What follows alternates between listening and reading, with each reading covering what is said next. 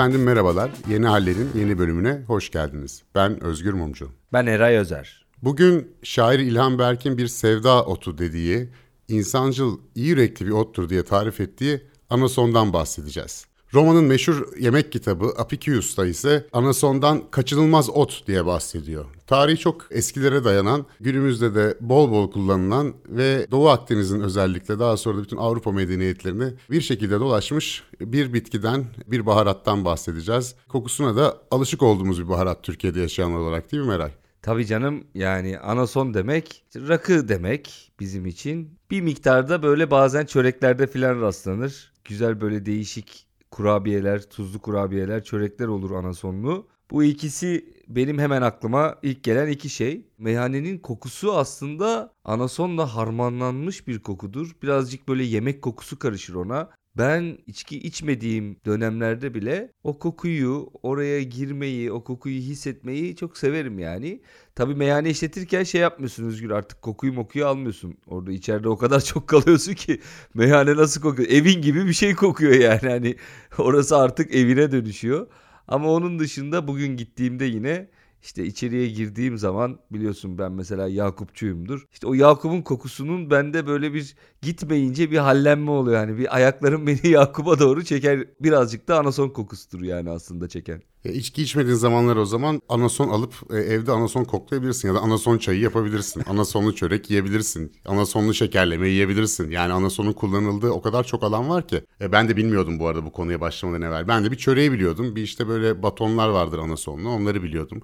Şekerleme duymuştum akide meğer e, yememiştim. Bu vesileyle yedim pek de lezzetliymiş. Şundan kaynaklanıyor değil mi? Çok karakteristik bir kokusu var anasonun. Tadı da aynı şekilde özellikle kokusu. Bu da anasonun içindeki bitkinin içindeki anetol ismindeki bir maddeden kaynaklanıyormuş. Anetolden kaynaklanıyormuş. Bitkinin aslında yağını çıkartıyorlar. Yani bu anason dediğimiz şey aslında Pimpinella anisum İsmi o kadar güzel ki bu arada.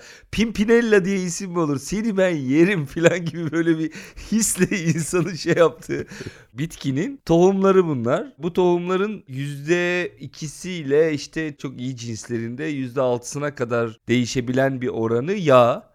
Uçucu yağ diyorlar buna. Uçucu olması zaten o kokuyu da sağlıyor anladığım kadarıyla. Bu uçucu yağ oranının da yine iyi tohumdan yetişen iyi anasonlarda %85'i filan anetolden oluşuyor. Esansı veren de zaten bu anetolmüş. Evet ve şöyle de bir durum var. Mesela yıldız anasonu diye bir başka bitki var. O da bayağı içki üretiminde vesaire kullanılan bir e, ot fakat bambaşka ailelerden geliyorlarmış. Yani bizim bildiğimiz anason maydanozgil ailesine aitken bu yıldız anasonu dediğimiz uzak doğuda yetişen bitki ise mesela bir manolya çeşidi.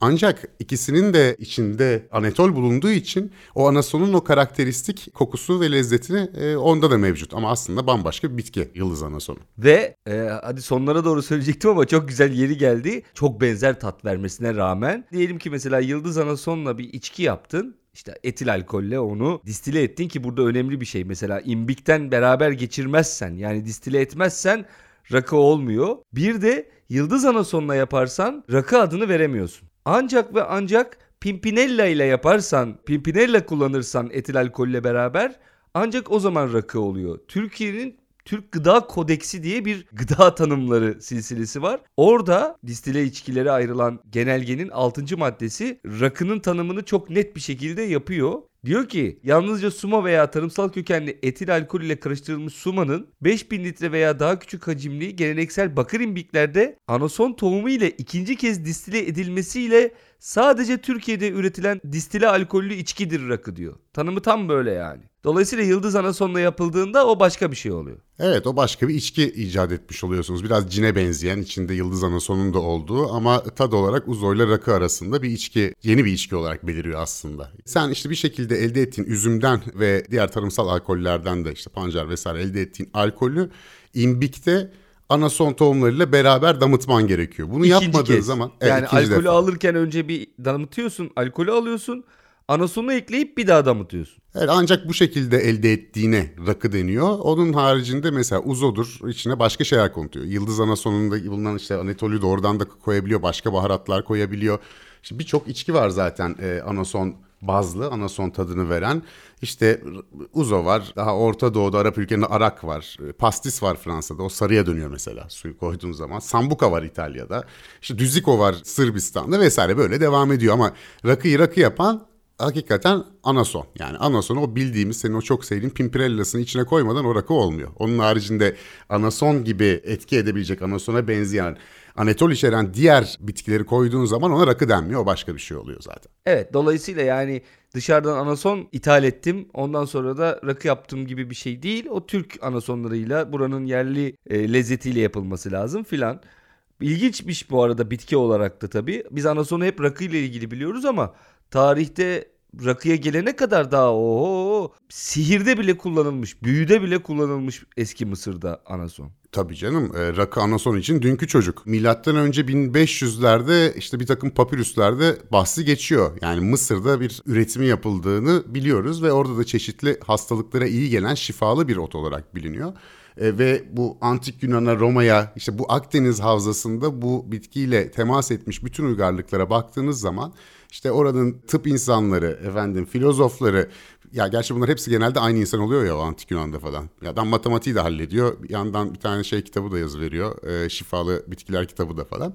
E, işte Pisagor mesela değil mi? Pisagor teoreminden bildiğimiz Pisagor diyor ki anason sara krizini engelliyor. O topa hiç girmeyeymiş iyiymiş değil mi Pisagor? Çünkü öyle bir özelliği olmadığı ortaya çıkmış. Yani matematikçi yine matematikçi olarak kalmasında fayda var. Yani belki bir şey gördü, korelasyon neden sonuç ilişkisi zannetti falan olabilir yani Pisagor'da hata etmeyecek değil. E, matematiği, geometrisi kuvvetli Allah'tan.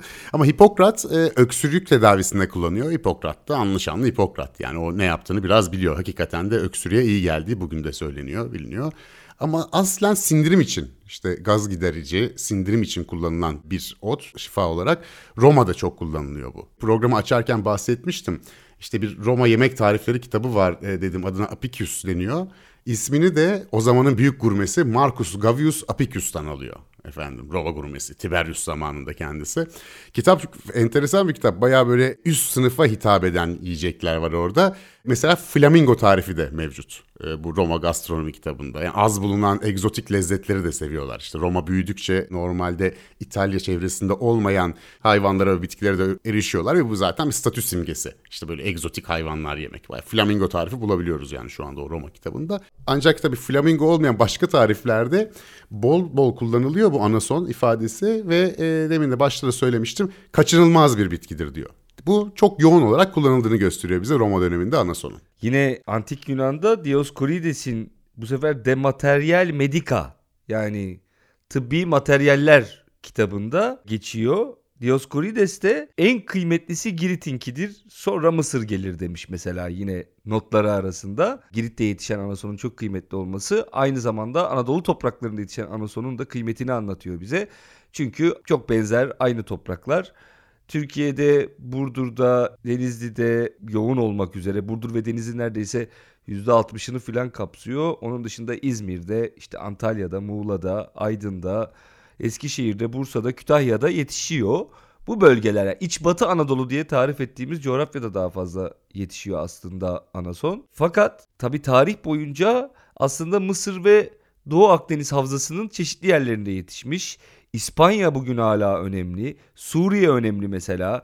Yani orada bir istikrarlı bir Suriye'de bir rejim olabilse Türkiye'nin en büyük anason ithalatını yaptığı yer Suriye mesela Özgür çok enteresan. %68.2'si yani yaptığımız anason ithalatının %68.2'sini Suriye'den yapıyoruz. Sonra Mısır geliyor. Mısır'da hala yetişiyor filan. Yani bu bitkinin aslında doğal coğrafyaları hakikaten Doğu Akdeniz Mısır havzası. Bu arada nasıl bir Mısırmış arkadaşım ya ben hayretler içerisinde kalıyorum her okuduğumda. Neden bahsetsek Mısır'da yetişir. Hatırlıyor musun şeker kamışı falan konuşurken de yine Mısır'a geldik. Çünkü mevsim çok ılıman. Bir de Nil'in sağladığı işte o topraklar alüvyonlu bize coğrafya derslerinde sıkça öğretilen topraklar sayesinde hakikaten yani ne eksen çıkıyor dedikleri bir coğrafya anladığım kadarıyla. Teb'de Mısır'ın antik kentlerinden Teb'de çıkan bazı firavun mezarlarında mumyaların ve mezarların içerisine keselerde anasonlar yerleştirmişler. Böyle bir kıymetli bir baharat olarak kabul ediliyor o zaman da Mısır'da. Ama sadece ölümle anmayalım anasonu. Düğünde de kullanılıyor anason. Yine Roma'da bu düğünlerden sonra adetmiş efendim anasonlu bir kek veriliyormuş davetlilere. Böyle gene sindirimi halletsin diye. Ve buna işte mustacae ismini verdikleri bir kek bu. Ve günümüzdeki bu düğün pastasının da atasının bu olduğu söyleniyor. Yani bu anasonlu kekin zaman içerisinde bir geleneğe dönüştüğünü ve e, özellikle batı toplumlarında e, bizde de yaygındır. Bir düğün pastası şekline e, dönüştüğü. Yani bugün anasonlu düğün pastası yapılıyor mu bilmiyorum ama mesela denenebilir. Bir tarifleri de var bu arada. Anasonlu kimyonlu bir kekmiş. Ben bir deneyeceğim yapmayı bakalım nasıl oluyormuş böyle Roma düğün keki yapayım evde dedim kendi kendime. Çünkü bu karantina zamanı o kadar evde durup yemek yapmaya başladık ki artık böyle bir fantezileri de açılabiliriz herhalde. Tarifi var diyorsun öyle mi? Var buldum bir şeyler. Yani e, gene bu Roma kitabında değil ama birileri başka yerlerden falan 3 aşağı 5 yukarı diye bir tarif koymuşlar ortaya. Bir deneyeyim bakayım. Vallahi pişir de yiyelim. Yani mumya bulup cebine koyamayacağıma göre hani antik çağdaki anasona en yakın tecrübeyi böyle yapabilirim gibi geldi. E, bir tane de şarap varmış Anesaton diye onu da okumuşsundur. Roma zamanı daha sonra Bizans'a da uzanıyor yapımı. Uzun'un da dedesi filan diye birkaç kaynakta geçiyor. Sağlıklı bir şarap türü diye geçiyor bu arada. Yani o zamanın tıbbi şarap dedikleri hani bunu içersen şifa oluyor. Şifalı bu şarap dedikleri bir türü. O da o zamanlar işte yine anason kullanılıyor. Sonra Osmanlı'da mesela anason rakıya karıştırılıyor. Şimdi o zaman Osmanlı'da çok fazla rakı var. Rakı deyince biz direkt anasonu anlıyoruz ama orada bir anason orada rayayı değiştiren bir şey ya. İşte etil alkolle bir şeyi yan yana getireceksin. Bu ne olacak? Tarçın denemişler, ıhlamur denemişler. İşte ne bileyim ben hurmalısı var, eriklisi var vesaire. Fakat anason galip gelmiş anladığım kadarıyla. Evliya Çelebi'de 17. yüzyılda geçiyor. Ee, bir sürü rakı türü arasında anasonlu rakı satan 10 kadar dükkan olduğunu söylemiş Evliya Çelebi. Neyse 30 kişi çalışıyor demiş oralarda da. O kadar da detay var yani. Anasonlu rakının galip gelmesi bence birazcık şeyden.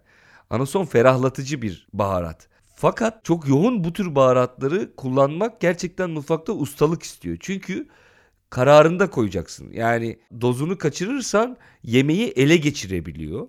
Anason gibi böyle fresh, böyle rahatlatan bir baharat aslında şey gibi yani mutfaktaki yerini kaybettikten sonra rakıyla masaya geri dönüyor. Yani o ferahlatma etkisini birazcık rakıyla sürdürüyor gibi geliyor bana. Yani deniz ürünleriyle eskiden mesela çok kullanılırmış.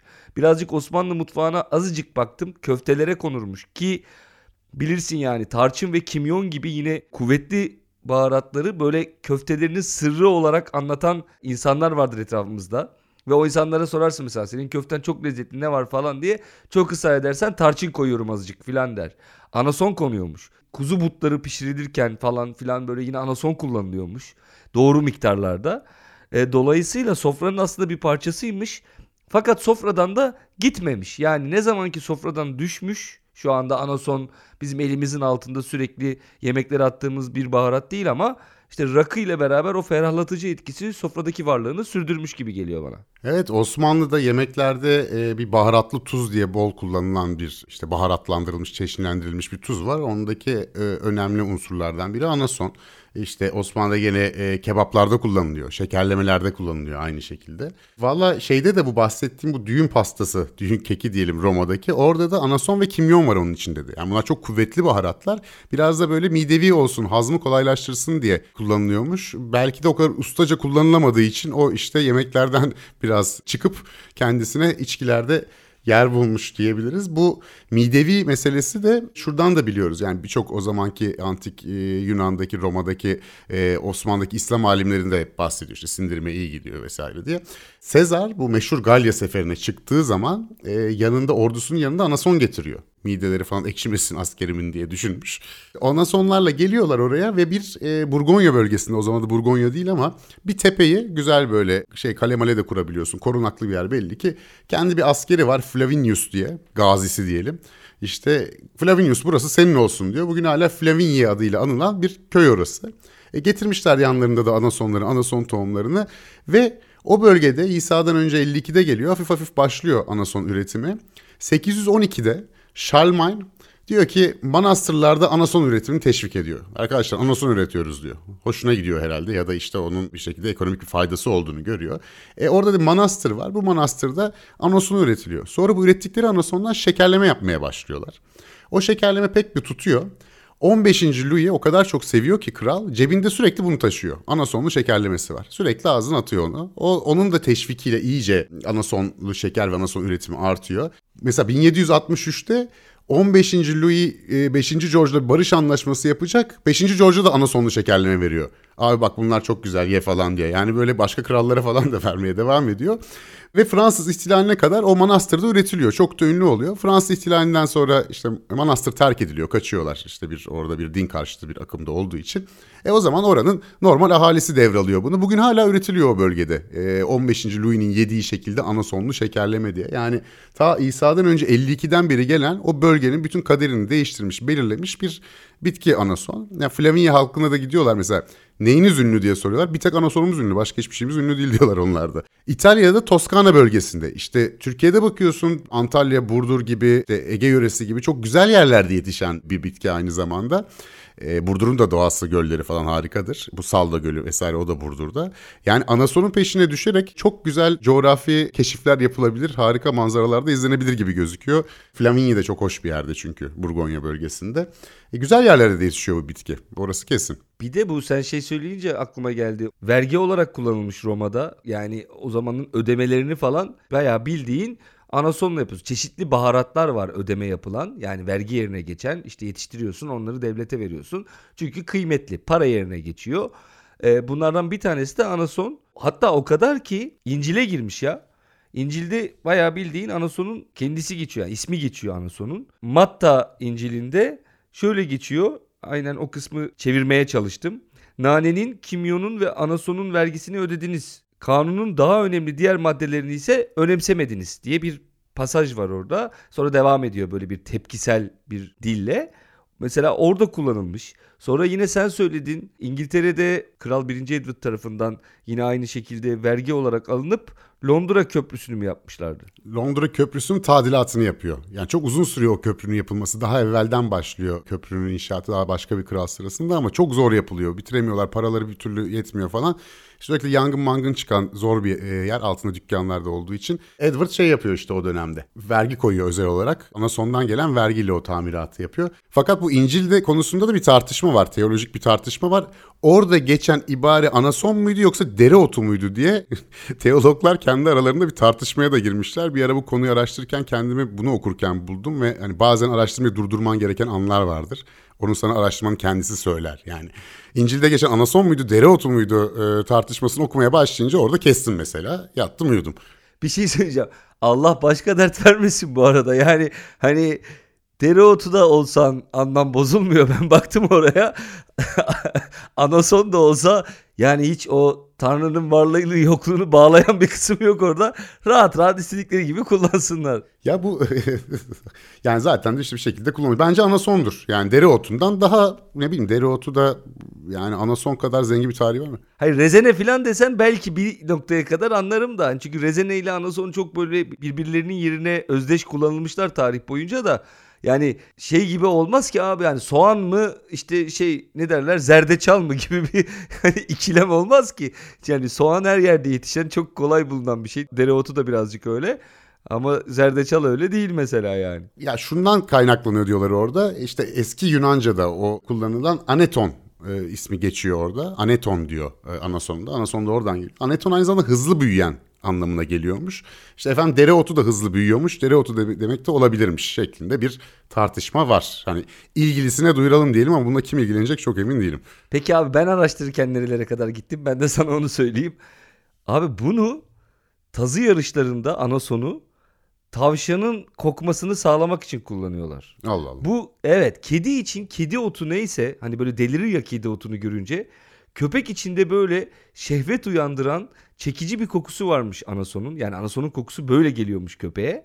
Dolayısıyla bildiğimiz bu vardır ya bir tane böyle şeyin kenarında pistin kenarında bir tane tavşan hızla ilerler ve tazlar onun peşinden koşarlar ve bunun üzerine bahis filan oynanır işte hep filmlerde filan denk geliriz. Hala da vardır muhtemelen. Türkiye'de pek yaygınlaşmış bir şey değil tazı yarışı görmedim ben hiç ama yani işte neyse İngiltere'de filan var. Orada tavşanın içerisine veya etrafına böyle anasonla ovalayıp tavşanın anason kokmasını sağlıyorlar. Ve köpekler sadece tavşanı görsel olarak değil kokuyla da takip ediyorlar. Keza tilki avına gidecek olan köpekleri eğitirken keselere anason koyup işte onları böyle başka başka yerlerden sürte sürte götürerek hani hayvan yeri koklayarak o kokuyu takip etsin diye eğitime tabi tutuyorlar. Hatta işte delirmenin son noktası olarak ben de şuraya geldim. Kenya'da bir adamın çocukluk anıları tilki yoktu diyor. İngilizler tilki avına çıkmak isterlerdi diyor. O yüzden de diyor kansız bir tilki avı icat etmişlerdi. İşte anason keselerini bir yerlere saklayıp hayvanlarla ellerinde silahlarla iz sürüp o keseleri bulmaya çalışırlardı falan diye bir anıya denk geldim. Böyle de enteresan köpekler açısından bir özelliği varmış. Bir başka hayvanda fare çok severmiş. Çeşitli sıçan ve fareleri yakalamak için 16. yüzyılda kapanlarda kullanılıyormuş. Bu iki hayvanın özel bir e, sevgisi ve ilgisi varmış anason kokusuna. Sadece onların değil arıların da özel bir ilgisi varmış. Ee, eğer işte yeterli çiçek yok diyelim kovandan uzaklaştı arılar bir şekilde gelmiyorlar. Bekledin bekledin gelmedi. Kovana anason yağı sürülürmüş. Böylelikle arılar bir, bir buçuk saat içerisinde kovana dönerlermiş. O kokuyu bir yerden alıp. He. Bak bu şeyde olur o zaman. Oğullama derler. Yeni bir kraliçe arı doğuyor kovanda ve onu takip eden bazı arılar kovanı terk ediyorlar ve o sırada ilk buldukları yere konuyorlar. Ben bunu bir kere gözlerimle şahit oldum. Sen de bir kovanı alıp onların yakınına koyuyorsun. Gelin buraya girin diye. Kraliçe arı o kovanın içine girerse eğer arkadan bütün işçi arılar giriyorlar ve oraya yeni bir yaşam alanı yaratıyorlar. Demek ki o kovanların içerisine filan da sürülüyor ki işte bu oğullama esnasında arılar e, kaçmadan, dağılmadan bir kovanda toplasınlar. İlginç bir ilişkisi var böceklerle. Ee, yani bit ve genel olarak böceklere karşı da kullanıldığı söyleniyor eski zamanlarda. İşte bir, bir takım yağlarla karıştırıp üzerine sürüyormuşsun. Ee, yine yanılmıyorsam Galen, o da bir Romalı tıp adamı. Galen'de e, akrep ısırmasına iyi geldiğini söylüyor. Hani evde denemeyin elbette artık daha modern teknikler vardır ama e, bir takım böyle ısırmalara, böceklere, pireye vesaire iyi geldiği de söyleniyor. Bugün hala işte en çok kullanılanı zaten hazım ve işte gaz çıkarma. İşte sakinleştirici bir etkisi de var. İşte süt yaptığı söyleniyor filan ama bunların hepsini doktora danışarak tüketmek lazım. Çünkü bitki çayı deyip de hani böyle sınırsız tüketebileceğiniz bir şey değil bitki çayları da. Sonuçta anasondan da ilaç yapıyorlar. Yani hani o ilacı da öyle eser miktarda kafamıza göre nasıl tüketmiyorsak anasonun da bu çay may halini tüketirken bir bilene danışmak lazım. Fakat Kızılderili dilinde tutte sehau demekmiş anason. bir daha tekrar edeyim bakayım. Tutte sehau. Hangi dili? Yani bir sürü dil var. Navarro mu, Apache mi, Sioux mu, Atabaskan mı? Şimdi abi lehçe farklarına girmezsek sevinirim Kızılderili dilindeki lehçe farklarına. Rüzgar çıkaran demekmiş abi. Gazı çıkardığı için böyle bir ismi uygun görmüşler. Yellenmenin kızıl derileci, derilicesi tutte sehau rüzgar çıkaran. Anasonun diğer adı. Latince'de de işte Roma'da da bağırsak rahatlatıcı olarak da geçiyor. Yani bu sindirime iyi geldiği kesin. Fakat estetik olarak da ho- hoş bence. Güzel de görünüyor ki 14. Louis vardır ya devlet benim diyen işte Güneş Kral adıyla anılan bu Versailles Sarayı falan. Versailles Sarayı'nın bahçesine ektirmiş mesela anasonlardan. Güzel de gözüküyor diye. Gerçekten de sevimli bir çiçek o beyaz beyaz. Ben de bu vesileyle baktım bu arada. Yani hiçbir yerde anason görüp de anason tespit etmişliğim yoktu. Bildiğim bir çiçek değildi. Ee, bitkiyi tanımıyordum. Sen daha önce anasonu görünce tanır mıydın mesela bir yerde yürürken? Tarlada, ovada falan. Yok tanımazdım. Düşündüm şimdi bir an tanırdım diyebilir miyim diye hayır tanımazdım abi. Yok sevimli sevimli güzel beyaz beyaz çiçekleri var böyle. Ben eee, sevdim yani şey yapılabilir aslında. Bahçen bahçen olursa bir gün bahçeye ekebilirsin. Evet yani iklimi de denk getirirsen gerçi ayarlarsın onu bahçede toprağın verimini falan değiştirerek ayarlarsın. Türkiye'deki yalnız üretimiyle ilgili şöyle bir sıkıntı var. Ne yazık ki yıllar içerisinde düştüğü görülüyor Türkiye'deki üretiminin. Bu tabii üzücü çünkü yani sadece Türkiye'de tüketilmesi anlamında değil bir ihracat ürünü olarak da değerli, kıymetli. Hem Türkiye'de tüketilmesi, ihraç sektörü için tedarik edilebilmesi açısından anlamlı ve önemli. Hem o bölgede yaşayan çiftçilerin hakikaten hayatlarını rahatça geçirebilmeleri açısından da önemli. 2011'de mesela 14.879 ton üretilmiş. 2017'de 8.418'e düşmüş. Yani ciddi bir düşüş. Biraz zorlasan yarı yarıya diyeceksin. Alan olarak da 2011'den 2018'e kadar ekilen alan %41 azalmış Özgür. Bunlar hakikaten ürkütücü rakamlar. Bununla ilgili Ege Üniversitesi Ziraat Fakültesi'nde bir çalışma yapılıyor.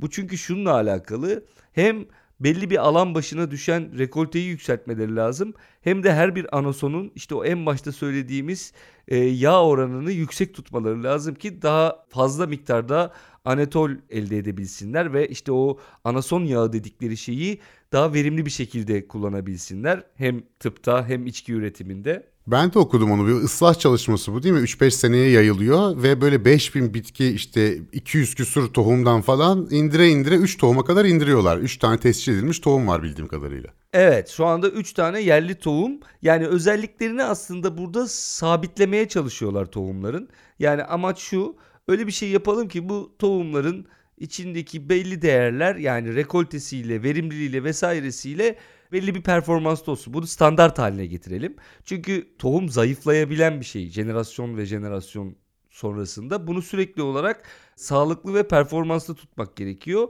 Dediğim gibi çünkü şey için de önemli bu abi. Çiftçilerin en önemlisi orada hayatlarına devam edebilmeleri için anlamlı bir miktarda üretmeleri gerekiyor ve bunu anlamlı bir ücret karşılığında satabilmeleri gerekiyor. Diğer türlü bir anlamı yok. Adam da bir süre sonra vazgeçiyor. Bana ne anason ekeceğime işte atıyorum başka bir şey ekerim. Şunu ekerim, bunu ekerim. Neyse mısır ekerim falan diyor adam. Yani üretimin düşmesi rakı tüketiminin düşmesiyle de alakalı. Bununla ilgili şeyler de okuduk. Türkiye'de rakı tüketimi ciddi düşmüş 10 yılda. 20 milyon litre falan düşmüş. Ama bunun dışında verimin düşmesiyle de alakası var. Bu yüzden de Ege Üniversitesi Ziraat Fakültesi'nde 3 öğretim görevlisi bununla ilgili bir çalışma yapıyorlar.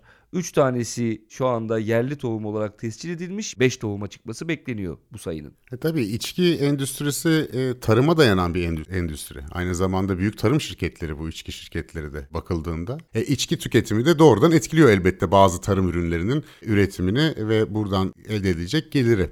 Ya bir de bir şey daha söyleyeceğim Özgür. Ben bu konuyu çalışırken şöyle bir şeye denk geldim. Sen Galen dedin ya Hipokrat, Galen ve İbn Sina etrafında gelişen humoral patoloji teorisi diye bir teoriye denk geldim. Anasona sıcak ve kuru bir bitki diyorlar ya. O zamanlar bitkileri dört özelliğe göre sınıflandırıyorlar. Dört niteliklerine göre sıcak, soğuk, kuru ve yaş diye. Humoral patoloji teorisi birazcık Pisagor'dan falan da etkilenmiş. İşte doğada dört ana yön var. Kuzey, güney, doğu, batı. Bu dört üzerine kurulu bir teori. İşte dört temel eleman var. Ateş, hava, su, toprak. Bunların dört tane fiziksel özelliği var. Sıcak, soğuk, kuru, yaş. Doğanın dört ürünü var. İnsan, hayvan, bitki, maden. Dört mevsim var. İlkbahar, yaz, sonbahar, kış. Böyle gidiyor bu. İşte o yüzden de böyle e, evreni sembolize ederken hep dörtgenler kullanılıyor vesaire. Anason çalışırken bu konuya denk geldim ama çok da ilgimi çekti. Bunu biraz daha okumayı düşünüyorum. Doğada dört hılt olduğu, hılt diyorlar buna. Toprak, su, ateş ve hava. İnsandaki dört hılt kan, balgam, sarı safra ve kara safra diye geçiyor. Ve dört nitelikte işte söylediğim gibi sıcaklık, soğukluk, kuruluk, yaşlık. Bunlardan yola çıkarak anasona sıcak ve kuru demişler. Bu tedavide nasıl kullanılıyor? Şimdi bitkinin böyle sevdiği topraklardan falan herhalde bunu çıkartıyorlar. Soğuk ve yaş bir hastalıkla uğraşıyorsan eğer sıcak ve kuru bir bitki sana iyi geliyor. Çünkü bunların vücutta dengelenmesi gerekiyor diye böyle kabaca hızlıca tarif ettim ama belki de bu konuyu bir gün e, oturup uzun uzun konuşabiliriz. Gerçekten ilginçmiş bu. E, ben buna biraz bakmıştım. Benim yazdığım bir romanda işte Barış Makinesi romanında e, şey diye geçiyordu. O yine o zamanki hangisi hatırlamıyorum galiba Galen ya da galiba Hipokrat'tı. Şöyle diyor. Kara safra melankoliye yol açar diyor. Yani tabii bugün geçerli olan bir teori değil ama insana nasıl bakmışlar ve insanı nasıl algılamışlar, nasıl bir ilişki kurmuşlar insanın e, vücut kimyasıyla ve dış dünyadaki e, bitkilerle falan bakımından ilginç hakikaten. Piri Lezzet'te de var mıydı bu? Saygın Ersin arkadaşımız aynı zamanda. Öyle hatırlıyorum. Saygı'nın kitabında bahsediyor muydu hatırlamıyorum ama olabilir. Sanki vardı. Piri Lezzet de buradan tavsiye etmiş olalım. Çok güzel bir kitap. Özgür de ben de bayıldık. E, İlhan Berk'le başladık. İlhan Berk'le bitirelim o zaman. İlhan Berk'in bir şifalı otlar üzerine bir kitabı var. Orada da bir anason bölümü var. E, orada demiştik bir sevda otudur diye başlamış. Hakikaten seviyormuş İlhan Berk. E, diyor ki sonrasında insancıl, iyi yürekli bir ottur. Bu da halkımızın çoğunluğunca bilinir. Halkın anasona olan sevgisi de belki bundan geliyor. Öte yandan anasonun yararları biter tükenir değildir. Tütsüsü baş ağrısını bulantıyı giderir. Sancıya iyi gelir. Sonra da rahmin kapalı damarlarını açar. Daha ne isterler? Ya eskiden beri tohumundan rakı yapıldığını da biliyor muydunuz? Hem bilenler bilir. Onsuz rakı, rakı değildir. Esen kalın efendim. Özgür Bey orkoluk yapmadınız. E bir günde orkoluğu sen yap dedim artık Eray. Ne yapayım yani sürekli ben mi orko olacağım? Evet ben o yüzden bir orkoluk sakladım sona. Üstelik sana da söylemedim programdan önce. Genelde bütün kaynaklarımızı birbirimizle paylaşırken bunu gizledim ki sürpriz olsun diye. Nazım Hikmet 6 Haziran 1957'de Varna'da şu satırları kaleme alıyor. Tabii Türkiye'yi çok özlüyor o esnada. Varna'da yaşıyor. Aklında sürekli Türkiye var. E, ve ismi Sofra olan şu şiiri yazıyor. Sofra, şu varna deli etti beni, divane etti. Domates, yeşil biber, kalkan tavası, radyoda hav uşaklar, Karadeniz havası, rakı, kadehte aslan sütü, anason, uyanason kokusu, ahbapça kardeşçe konuşulan dilim, abeyslah beyslah be halim, şu varna deli etti beni, divane etti. 6 Haziran 957 Varna. Efendim esen kalın bir sonraki bölümde görüşmek üzere.